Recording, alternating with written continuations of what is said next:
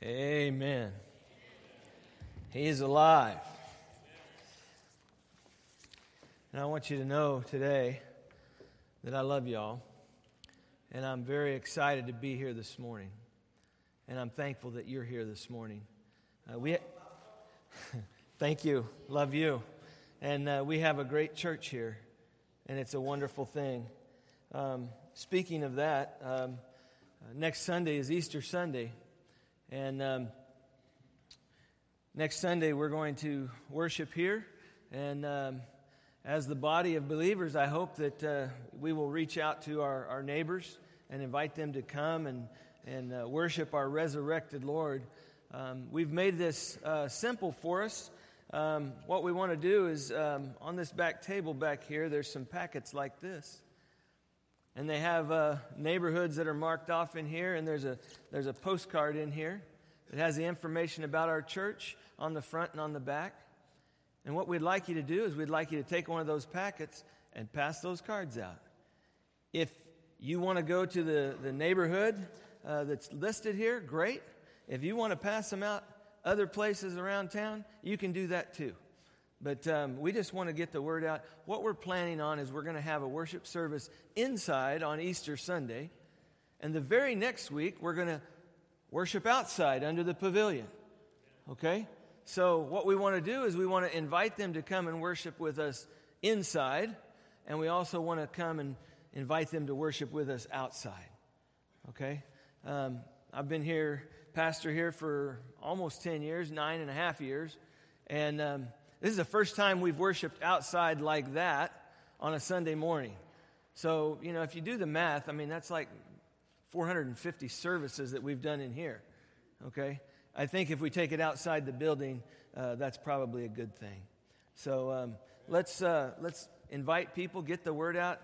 It wouldn't hurt my heart at all if all those packets were gone at the end of this service. But you know, sometimes people ask, they say, well, what can we do to help? What can we do to, to, to come alongside? Take a packet and pass it out. I mean, we, we've made it simple. Um, and yeah, it may uh, be a little bit of a sacrifice of some time. Uh, who knows? You may meet some people. Uh, you may meet some wonderful people and have some good, meaningful conversations about what God has done for each one of us. But uh, if you will do that, we will, we will uh, worship next week and, and, and the week following. I know we're going to have a great time in the Lord, and so if you will invite people to come, uh, we would love that.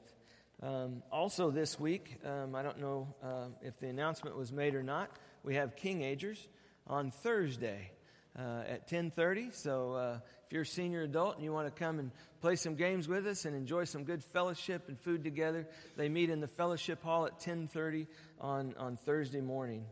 And um, I hope that you will come and be a part of that as well.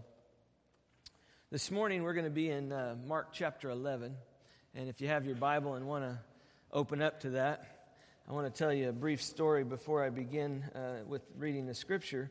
But you know, there was, a, there was an actor uh, who, was, who was playing the role of Jesus in the Passion play uh, out in the Ozarks in Missouri, and, and uh, he, was, he was playing the part of Jesus. And uh, as, the, as he was walking up the hill, uh, one of the carrying the cross, one of the tourists there, uh, started heckling him, and it was just more than he could take. And eventually the guy just kept it up, and, and so he, he, he laid the cross down and he went over and he punched the guy right in the mouth. Couldn't handle it. Guy was heckling him. So, you know, afterwards, after the, the, the play was over, the director pulled him aside and he said, Look, we can't have you out there punching people. Okay, we need Jesus to carry the cross and to do the part, but we can't have Jesus out there punching people. And um, the guy said, Okay, okay, I'll try to do better next time. And so the next night, uh, he's carrying the cross, and there's that same heckler, only this time he's a little bit more obnoxious. And the guy just can't stand it. He, he just throws the cross down, he goes over and he punches the guy. He just can't deal with it. And so, um, you know, the, the director afterwards, he comes to him and he, he, he, he basically said, That's it, you're fired. I can't, I can't have Jesus punching people in the crowd. It's not going to work. And so, uh, he goes back to him and, and he says, I'm really sorry. I, I promise I won't ever let it happen again. I feel bad about it. I, did, I just got to get a grip on my, on my emotions. And so uh, he goes to the guy, and, and um, the next day, the, the heckler is back, and he's just as fierce as ever. And, and the guy is doing everything he can do to hold it in. He wants to go over there and, and, and, and, and punch him, but he, he's holding it in. And uh, it gets so bad, the director's watching to see what's going to happen. And the guy kind of walks over almost to the heckler and he says, You just wait till after the resurrection, buddy. You know, I, I think that's huge, but that, I think a lot of times we do that. We act that same way towards people. And, and I say that because, like that actor, you and I represent Jesus Christ to the world. The apostle Paul tells us in 2 Corinthians 5:20 that we are ambassadors for Christ. An ambassador is one who's been given the authority to be the messenger or to be a representative of another. And that means that you and I have an extremely important responsibility of how we live our lives. That we need to live our lives in such a way that we bring glory and honor to the one who has given us the authority and the power to speak on his behalf. See, as Christians, you and I are personally responsible for our Christian influence on others. It was made very evident yesterday in the beautiful influence that Diane Grisell's had in our world. Folks, we need to learn from that. We need to see that example and we need to live up to that. Follow along with me in Mark chapter 11. Mark 11, beginning in verse 1, it says, As they approached Jerusalem at Bethphage and Bethany, near the Mount of Olives, he sent two of his disciples and he said to them, Go into the village opposite you, and immediately as you enter it, you will find a colt tied there on which no one yet has ever sat. Untie it and bring it here. If anyone says to you, Why are you doing this? you say, The Lord has need of it, and immediately he will send uh, it back here. Verse 4 Then they went away and found a colt tied at the door outside in the street, and they untied it. Some of the bystanders were, sta- uh, excuse me, were saying to them, What are you doing? Untying the colt. And they spoke to them just as Jesus had told them, and they gave them permission. They brought the colt to Jesus and put their coats on it, and he sat on it. And many spread their coats in the road, and others spread leafy branches which they had cut from the fields. Those who went in front and those who followed were shouting, Hosanna! Blessed is he who comes in the name of the Lord. Blessed is the coming kingdom of our father David. Hosanna in the highest. Jesus entered Jerusalem and he came into the temple. And after looking around at everything, he left for Bethany with the twelve since it was already late. Loving Father, I thank you for this time and I thank you for your word. And I pray, Father, that you would, um, your Holy Spirit would be our teacher and our guide and would show us the truth of, of your word to us. Father, that you would just show us where we fall short. And Father, that, that you would convict our hearts. Father, I pray that you would just open us up before you. And God, that we would desire more of you and less of us. Father, thank you for loving us. In Jesus' name, amen. You know, it was something new, it was something exciting. There was a parade going on that day. The parade was forming. Everyone started to run to see what was happening. You know, that excitement of, of what's getting ready to happen. There's, there's something going on. And people were beginning to run, and then other people were trying to see over, over the crowd. They were, they were looking, and, and, and little children were, were probably climbing be, beneath their, their parents' legs and looking, trying to see what all the commotion was about.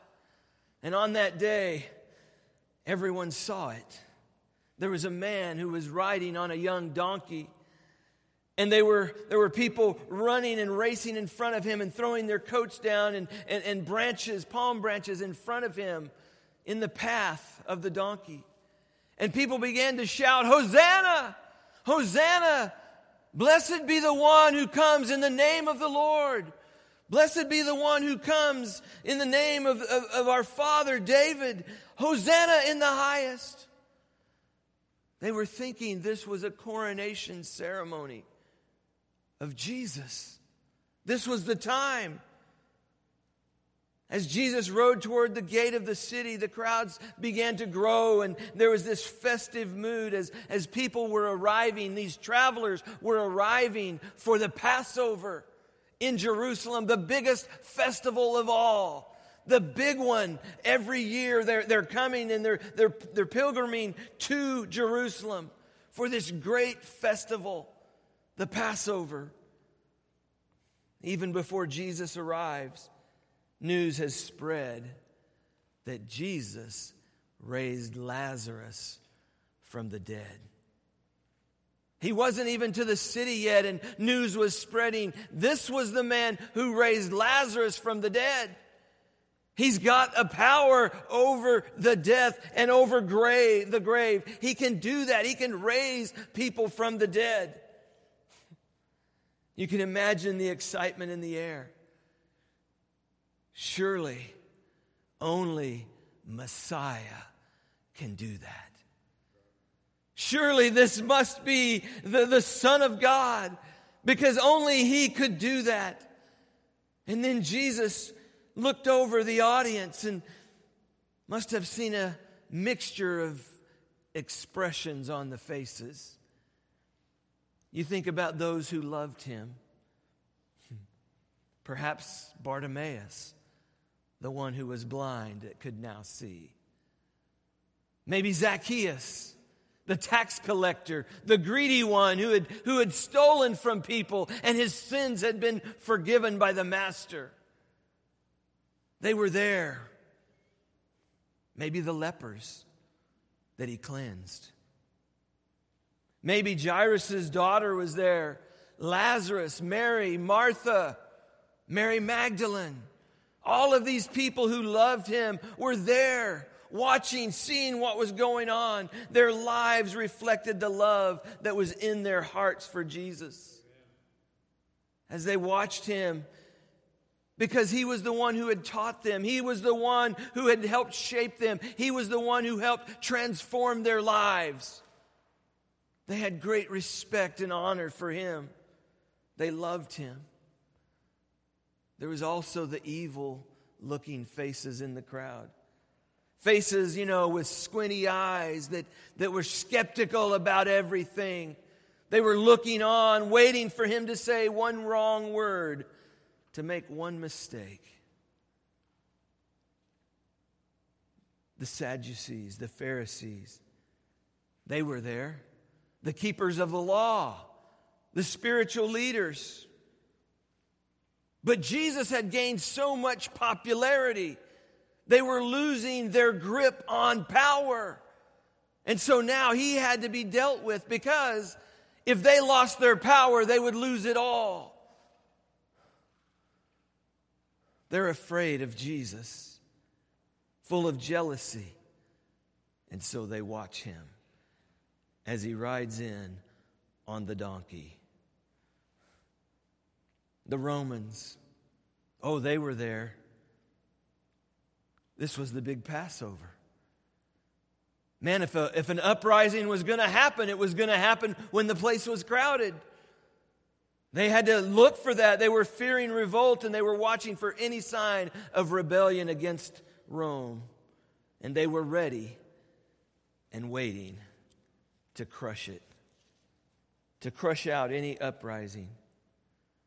But now Jesus is descending, coming down on the donkey off of the, the Mount of Olives and heading towards the gate at Jerusalem on this dusty road across the brook toward the gate, and the multitudes were crowding and watching him. And I wonder how the apostles were thinking about this event. Were they reacting to all of this? I mean, I've always thought Judas was probably ecstatic, basking in the reflected glory, because Judas wanted an earthly kingdom, probably more than the rest. Oh, this was Jesus' moment. He was coming into his own. He was going to have a kingdom finally. And I would imagine that Peter walked along there with an expanded chest, probably a hand on the sword just in case. You know, just in case somebody got close to Jesus, I'm ready to defend. Probably thinking to himself, maybe it actually was worth leaving the fishing nets and the boats. Maybe at last we're going to get what we deserve. Oh, possibly Thomas was there, a bit skeptical about everything, wondering what was going to happen next. Maybe Andrew was overwhelmed by all these crowds. Andrew was the one who brought people to Jesus one by one. And now look at all these people that are coming out to meet Jesus. They're coming here. We don't even have to go bring them. They're coming to Him. What a great scenario. Look at them all. and how about James and John? Oh, we want to be in your cabinet, Jesus. We want to be your, your vice president and your secretary of state. We want to be on your left and on your right when, and hold positions of authority and power. They were all there in Jerusalem, loving faces, sinister faces, anxious apostles. I mean, the crowd that gathered along the road that day, they started to catch the thrill. Something exciting was happening, and they began to shout and run alongside Hosanna! Hosanna in the highest! Oh my goodness, they were caught up with the excitement of the moment. And folks, we can be caught up in the excitement of the moment. Go to a ball game, go to a worship service. We get caught up in the excitement of the moment. When the people saw Jesus riding into Jerusalem that day, they knew that something exciting was happening. They knew that Jesus was riding like the Messiah was prophesied on a colt that had never been ridden before. They saw this as a sign that he was the Messiah, and, and they thought it meant that they would be free from the Romans, from all that oppresses them. You know, that we would be free from the Romans. And they thought that, that it meant that Jesus was coming to be their king. A coronation service was, was, celebration would happen soon after that. That, they, that he was going to be the king, that he would be the one on the throne. They got caught up in the excitement of the moment, celebrating, rejoicing at the picture that was in their mind. Oh, you know, people are so fickle. We're never happy. If the weather's nice, it's too hot. If it's raining, it's too wet. If the air conditioning's working, it's too cold. If it's not, it's stuffy. We can never be happy.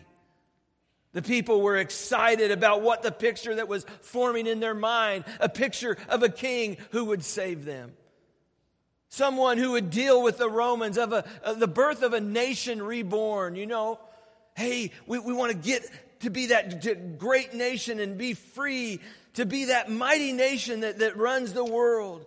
And so they celebrated, they danced down the street, they shouted, Hosanna.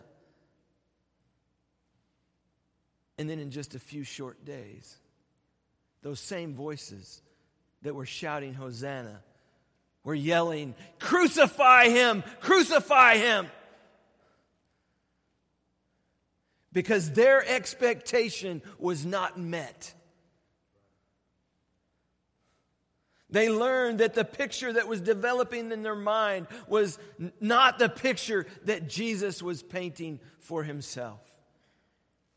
See, the dreams of that Palm Sunday they were soon turned into stark realities of the betrayal, of the trial, of the crucifixion.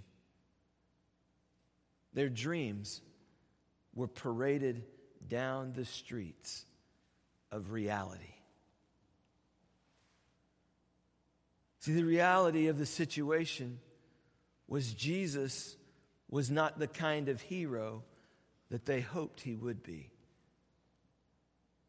Jesus was not the kind of king that was going to lead an earthly army.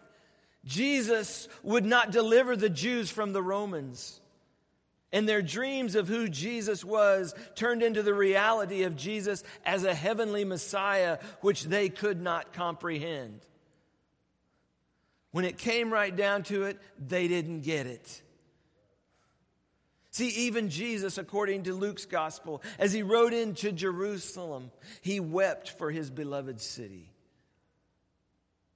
He knew the dreams of this day would turn into the reality of pain and death and suffering. During the week that followed this great triumphant ride into the city, Jesus spoke of the realities of who he was. Don't forget, he cleansed the temple the very next day. He told of the temple's destruction. He told of the coming of the Son of Man. He told them he came to die. In a sense, he shattered the dreams of the people that day. He told of the reality of what was to come, the reality of death.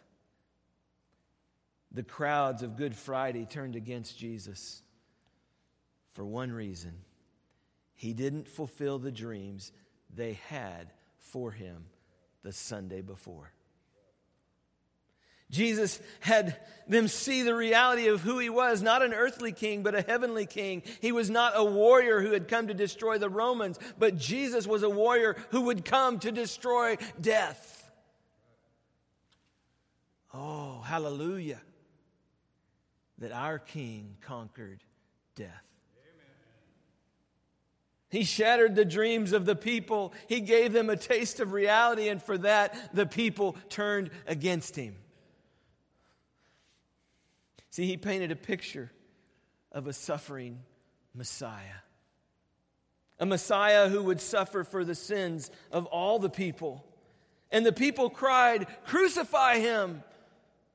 Because they could not understand that he was to be a suffering Messiah. He didn't fill, fulfill their expectations, and they felt like he let them down. They wanted a warrior king who would lead them into battle, but Jesus was the lamb who was to be sacrificed. The people missed the point, and they were angry. And when our expectations are not met, we get angry. I want to say this how about us? Do we get the point of why Jesus came? To suffer and die for us? Or are we more kind of like this, you know, a bunch of boys one summer afternoon playing in a little league ball game? They're playing this ball game, and one little guy comes up to the plate, and the, the coach gives him the signal for a sacrifice bunt. You know, he gives him the signal. He's, if I brush it twice, that means bunt. He gets up to bat and he takes three good cuts at the ball. Big ones, big swings. Strikes out. Heads back towards the dugout, and the coach comes running out to him. He says, Didn't you get my signal? You were supposed to sacrifice bunt. What happened? He said, Well, I really didn't think that you meant it. I didn't think that you meant it. I mean, is that how we react to Jesus? We really don't think You meant to be the suffering Messiah, that we are going to follow in you, that we are going to follow you down that road? I mean, if, if our Lord and Master was crucified, what outcome can we expect other than that? Oh, do we understand that instead we get a Messiah who gives us power, all right, but a whole new kind of power? The power of suffering love. The power of suffering love. I mean, it's a power that looks me in the eye and forgives my sin. Forgives my fear, forgives my anger, forgives my resentment and my frustration, and forgives my prejudice. It's the power that didn't assert itself over and against me, but actually died for me. It's a power that sets me free from all which is within me that dehumanizes me and others. It's a power that loosens my grip on all of the expectations and even allows me to see Christ's face in the least and most lowly people on this planet. It's a power that relates in grace and invites me to join him in being one of his special grace givers. It's a power that assures me that I don't need to be afraid of suffering, that I don't need to be afraid of self love. Because it's the only way when I give that love, it's the only way that I will ever fulfill my humanity and find my purpose and experience true joy and peace is to give the love that He has given me to someone else. As Dietrich Bonhoeffer put it, he wrote this He said, God allows Himself to be edged out of the world and onto the cross. And that is the way, the only way in which He can be with us and help us. Only a suffering God can help because we suffer. We need someone who suffers with us. See, at the parade, it was pretty trendy to praise, to offer praise. Everyone was doing it. Christians today, we celebrate the grand entrance into Jerusalem. And next Sunday, Christians will celebrate Easter and Jesus' resurrection from the dead. Many of the worshipers in attendance on these days are oblivious to what happened during that week. We tend to miss out on the suffering that happens in between. We get the false impression that Christianity moves from celebration to another celebration. But, folks, there is a week of agony that has gone on in between these celebrations. There is a beating that takes place. There is a crucifixion that pl- takes place. There is a death that takes place in between the celebrations. See, if we celebrate Jesus, we must celebrate him in humility as the one who comes to die for our sins, not as the one who comes to bring us glory. We need to celebrate him as the one who gives his life for the kingdom of God, not as the one who came up to set up the kingdom of David. See, the crowd shouts, Hosanna, thinking that Jesus has come to save them from their political enemies. And I want you to listen to this very carefully. What we need most is for Jesus to save us from ourselves.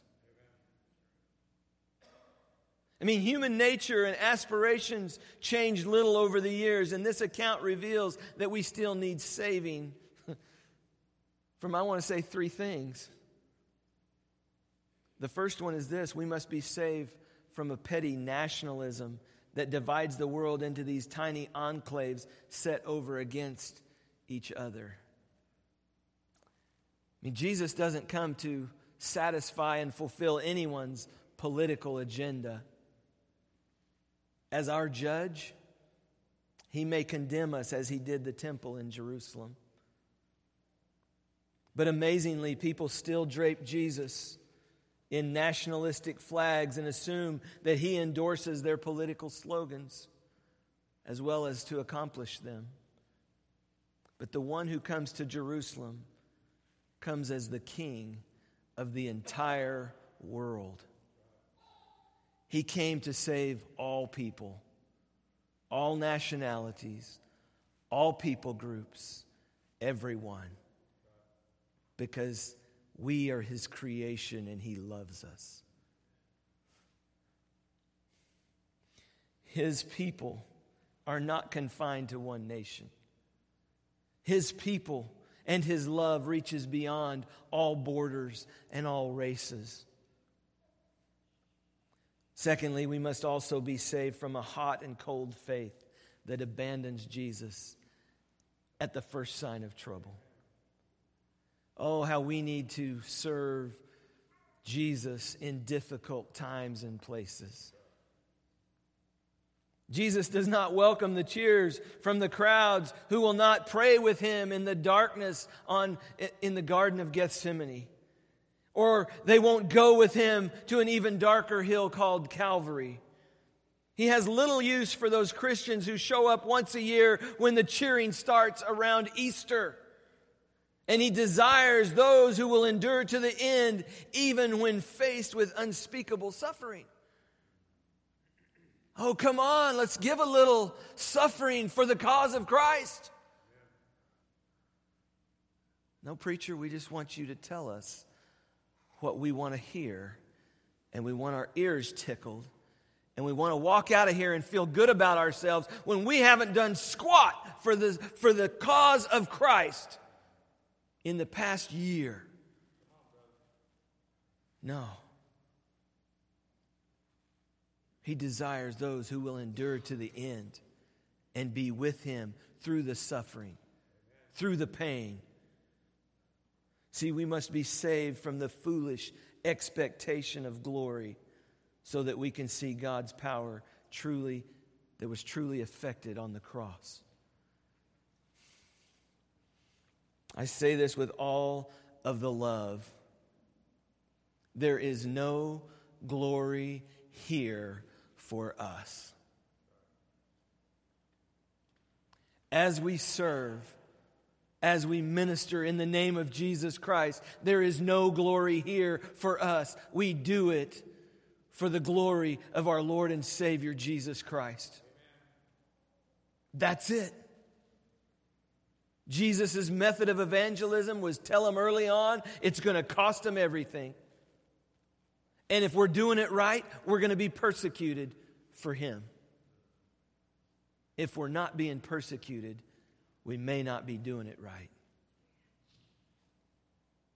See, God does not win by sending armies into bloody battles, but by sending His only Son to the cross.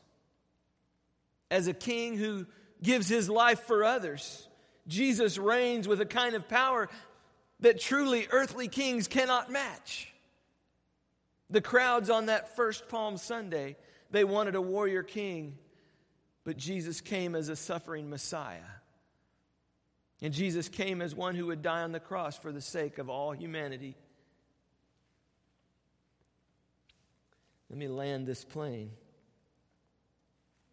That crowd missed the point. The crowd thought they knew, but they didn't. How about us? Do we get it? Do we understand? Is Jesus the suffering Messiah for us? A parade gathers, and we see Jesus coming. But what will you do? what will you do? What will I do as we see Jesus coming? Let's pray together. Loving Father, I thank you for your word, and I thank you for loving us so much that you gave us your Son. I pray, Father, that even in this moment that we would recognize the sacrifice that Jesus gave to us as the suffering Messiah, that he came and he was ridiculed, he was spit upon. They beat him. They put a crown of thorns on his head. They mocked him. They gave him a robe of scarlet and, and, and beat him with, with branches and, and, and rods, Father. They, they, they scourged him. They caused him to bleed. They pulled his beard out. Father, he was led like a sheep to slaughter so that we would receive the opportunity to know you. so that our sins would be atoned for, that it would be paid for. Father, I can't imagine that love that deep that you would give your one and only Son for that, for me, for others, that even while we are sinners, that He died for us. But God, your word says that you loved the world so much that you gave your son that that any that believe in him would not perish but would have everlasting life. Father, there is no greater love than that. And Father, all that I can do is give you my all. Father, I pray that in this moment, Father, that we would repent of our sin. That we, as your people, would repent of our sin. Our sin of complacency, our sin of wanting comfort, our sin of, of doing things our way of not yielding to the Holy Spirit, of not being available for you to use. Father, of not being in and with you in your kingdom work. Father, I pray that you would help us to come back to you, to give our lives so that others would know what a great and mighty God you are. Father, I pray that you would help us to give our time. I pray, Father, that you would help us to give our money, our resources. Father, I pray that you would help us to give our very lives to see others come to know you in a personal way. Father, thank you for loving us that much. And Lord, it is our desire to serve you. Forgive us where we fail you. In Jesus' name we pray. Amen.